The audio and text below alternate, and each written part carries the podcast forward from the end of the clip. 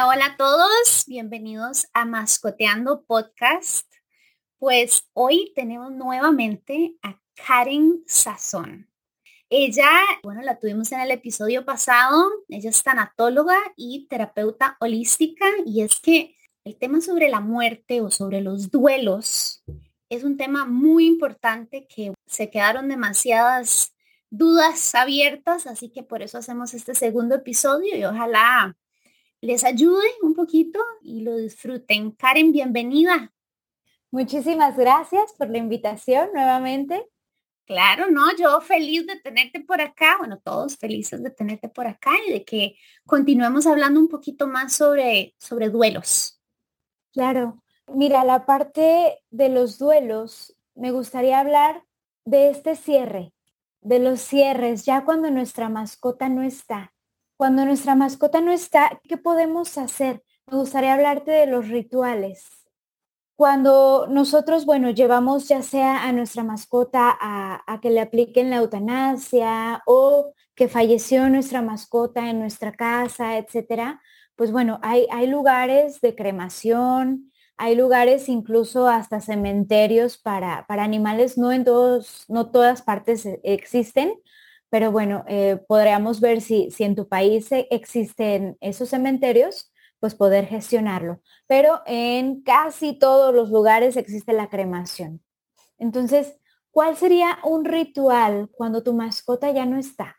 Pues si ya tienes las cenizas de tu mascota, para mí, te voy a hablar de un punto personal, creo que lo ideal sería enterrarlo y plantar un árbol.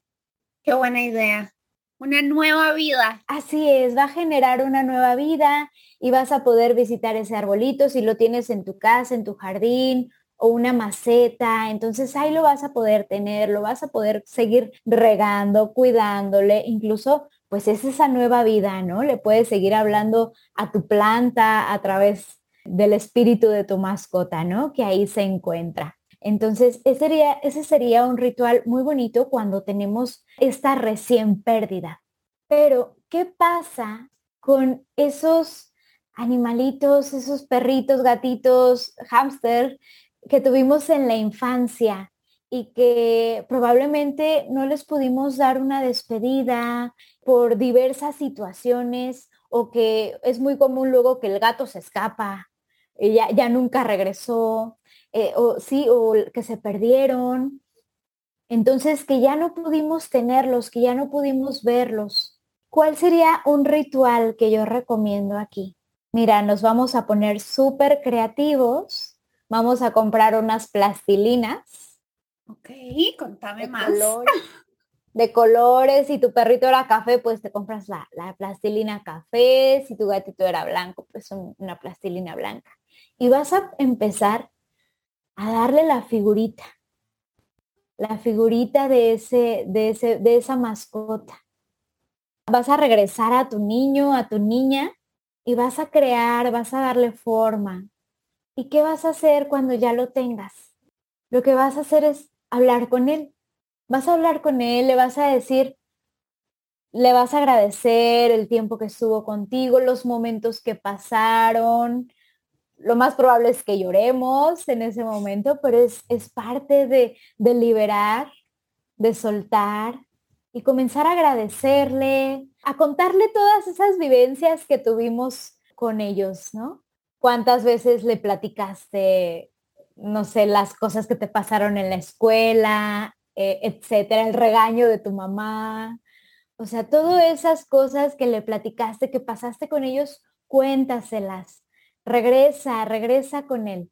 Yo creo que de alguna forma nos escuchan. Karen, no, y, y no solo es que nos escuchen, sino el simbolismo que eso abarca, porque es una forma de dedicarle tiempo, de estar presente en nuestros pensamientos en nuestro cuerpo con nuestra mascota, intencionar un espacio para soltar, para hablarle, para despedirnos. Así es, exactamente. Y precisamente, bueno, pues hay diversas culturas. Aquí en México tenemos el Día de Muertos, entonces pues, ponemos un altar, les ponemos flores a, nuestros fallecidos Y claro que ahí puede haber un lugar muy bonito para nuestra mascota también. Entonces, pues la celebración que tenga cada país, pues puede hacer un altar, puede poner a la figurita y este, tenerlo ahí para agradecerle, para verlo cuantas veces queramos y necesitamos. El hecho de que ya no estén no quiere decir que no hablemos con ellos y que no estemos en contacto. Ay, qué lindo. Karen, y entonces en México el, Día de los Muertos es como una celebración, ¿cierto?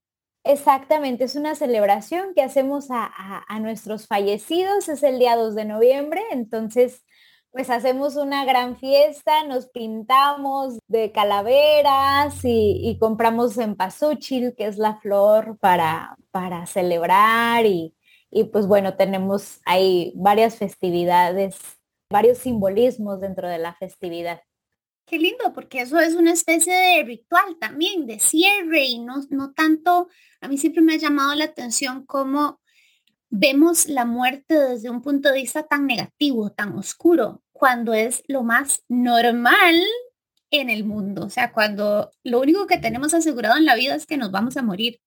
Entonces, más bien, exacto, cambiar esa idea a que sea algo más como celebremos la vida, celebremos que tuvimos a este ser querido, a esta mascota que nos dio tanto amor y aprender a soltar un poquito más.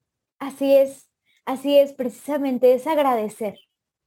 Agradecer creo que es la, es la energía que, que nos lleva más hacia, hacia el amor, ¿no? Hacia sentirnos plenos la gratitud. Entonces, al agradecer a todos los seres que estuvieron con nosotros cierto tiempo, también nos da vida.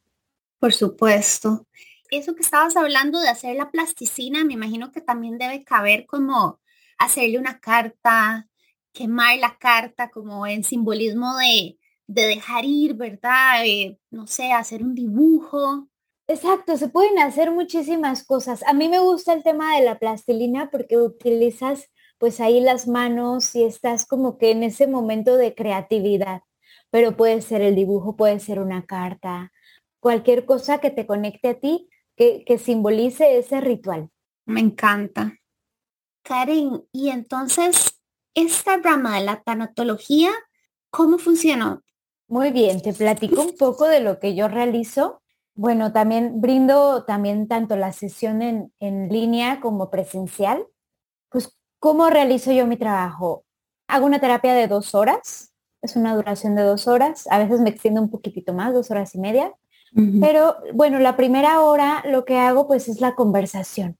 Platico con la persona, qué es lo que está pasando por su vida. Ahí es donde aplico esta parte del coaching tanatológico y pues bueno, eh, dentro de la plática estamos comentando y resolviendo. Después, la otra hora que, que aplico yo en la sesión es, ya integro todo lo que es la parte holística.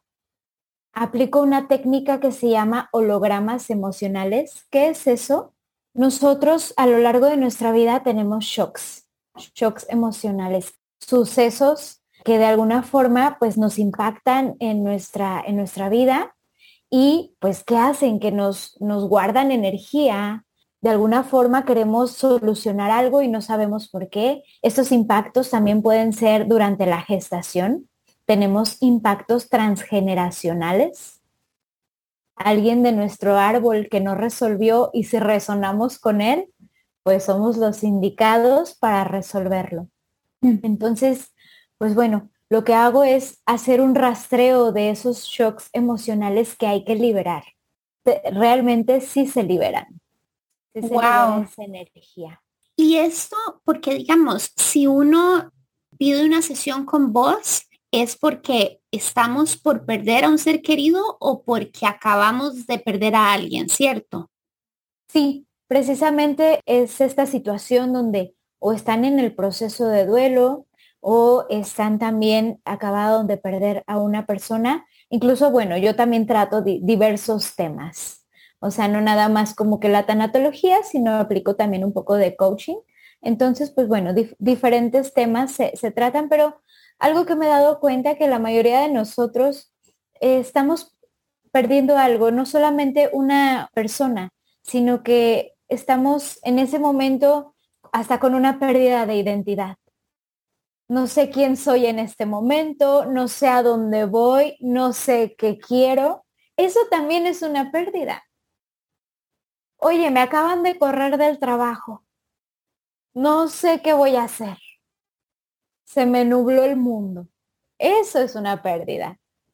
O sea, todo el tiempo estamos perdiendo situaciones, estamos dejando atrás un ser que éramos para ser uno nuevo. Entonces, eso es a lo que me enfoco, a me, resignificar vidas.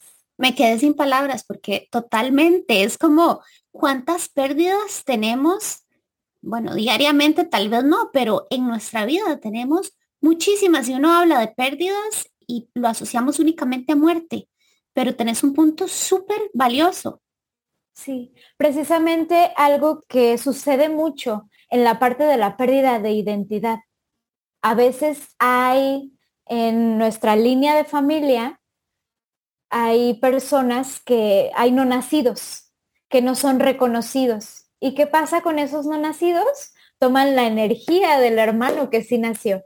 es como si se engancharan a él. Entonces, esa persona está teniendo una doble identidad. Entonces, por medio de ya de la conversación eh, podemos de alguna forma descubrir, incluso en los impactos emocionales salen, si hay algún no nacido, entonces podemos descubrir eso y por ahí podemos comenzar a trabajar. ¿Para qué? Para darles un lugar a esos no nacidos y que tu vida puedas ir más ligero. Entonces, eso es parte de lo que hago de, del coaching aplico los impactos emocionales y posteriormente también abro registros akáshicos y por medio de una técnica que se llama bioenergética, eh, realizo esa como una canalización donde los puedo llevar a ese punto donde puedan trabajar con su energía, donde de algún modo también puedan conectar con ese ser querido, con esa persona que ya no está, poder hablar, poder cerrar. Entonces, pues bueno, es todo ahí un proceso que, se realiza en, en, ese tiempo. Me encanta, haces, o, sea, ofrecemos un montón de herramientas súper valiosas para un montón de procesos que a veces no sabemos cómo lidiar con estos procesos. Y contame un poquito cómo, si alguien quisiera tener una sesión con vos, cómo te pueden contactar. Claro, mira, tengo en mi página de Instagram es alquimia-triple 8. Alquimia-888. O también me pueden mandar un WhatsApp. Mi celular es, eh, bueno, es de México 52 más, 3322 34 12 25. Karen, muchísimas gracias por estar nuevamente con nosotros. Esto ha sido de muchísima ayuda y ojalá espero que ayude a muchas personas que están tal vez lidiando con un duelo o que en algún momento vayan a lidiar con un duelo. Siempre hay formas de afrontar esto de una mejor manera. Así es que esto nos va a servir a todos. Por supuesto. Muchísimas gracias y ojalá nos escuchemos en la próxima. Te agradezco mucho. Hasta luego.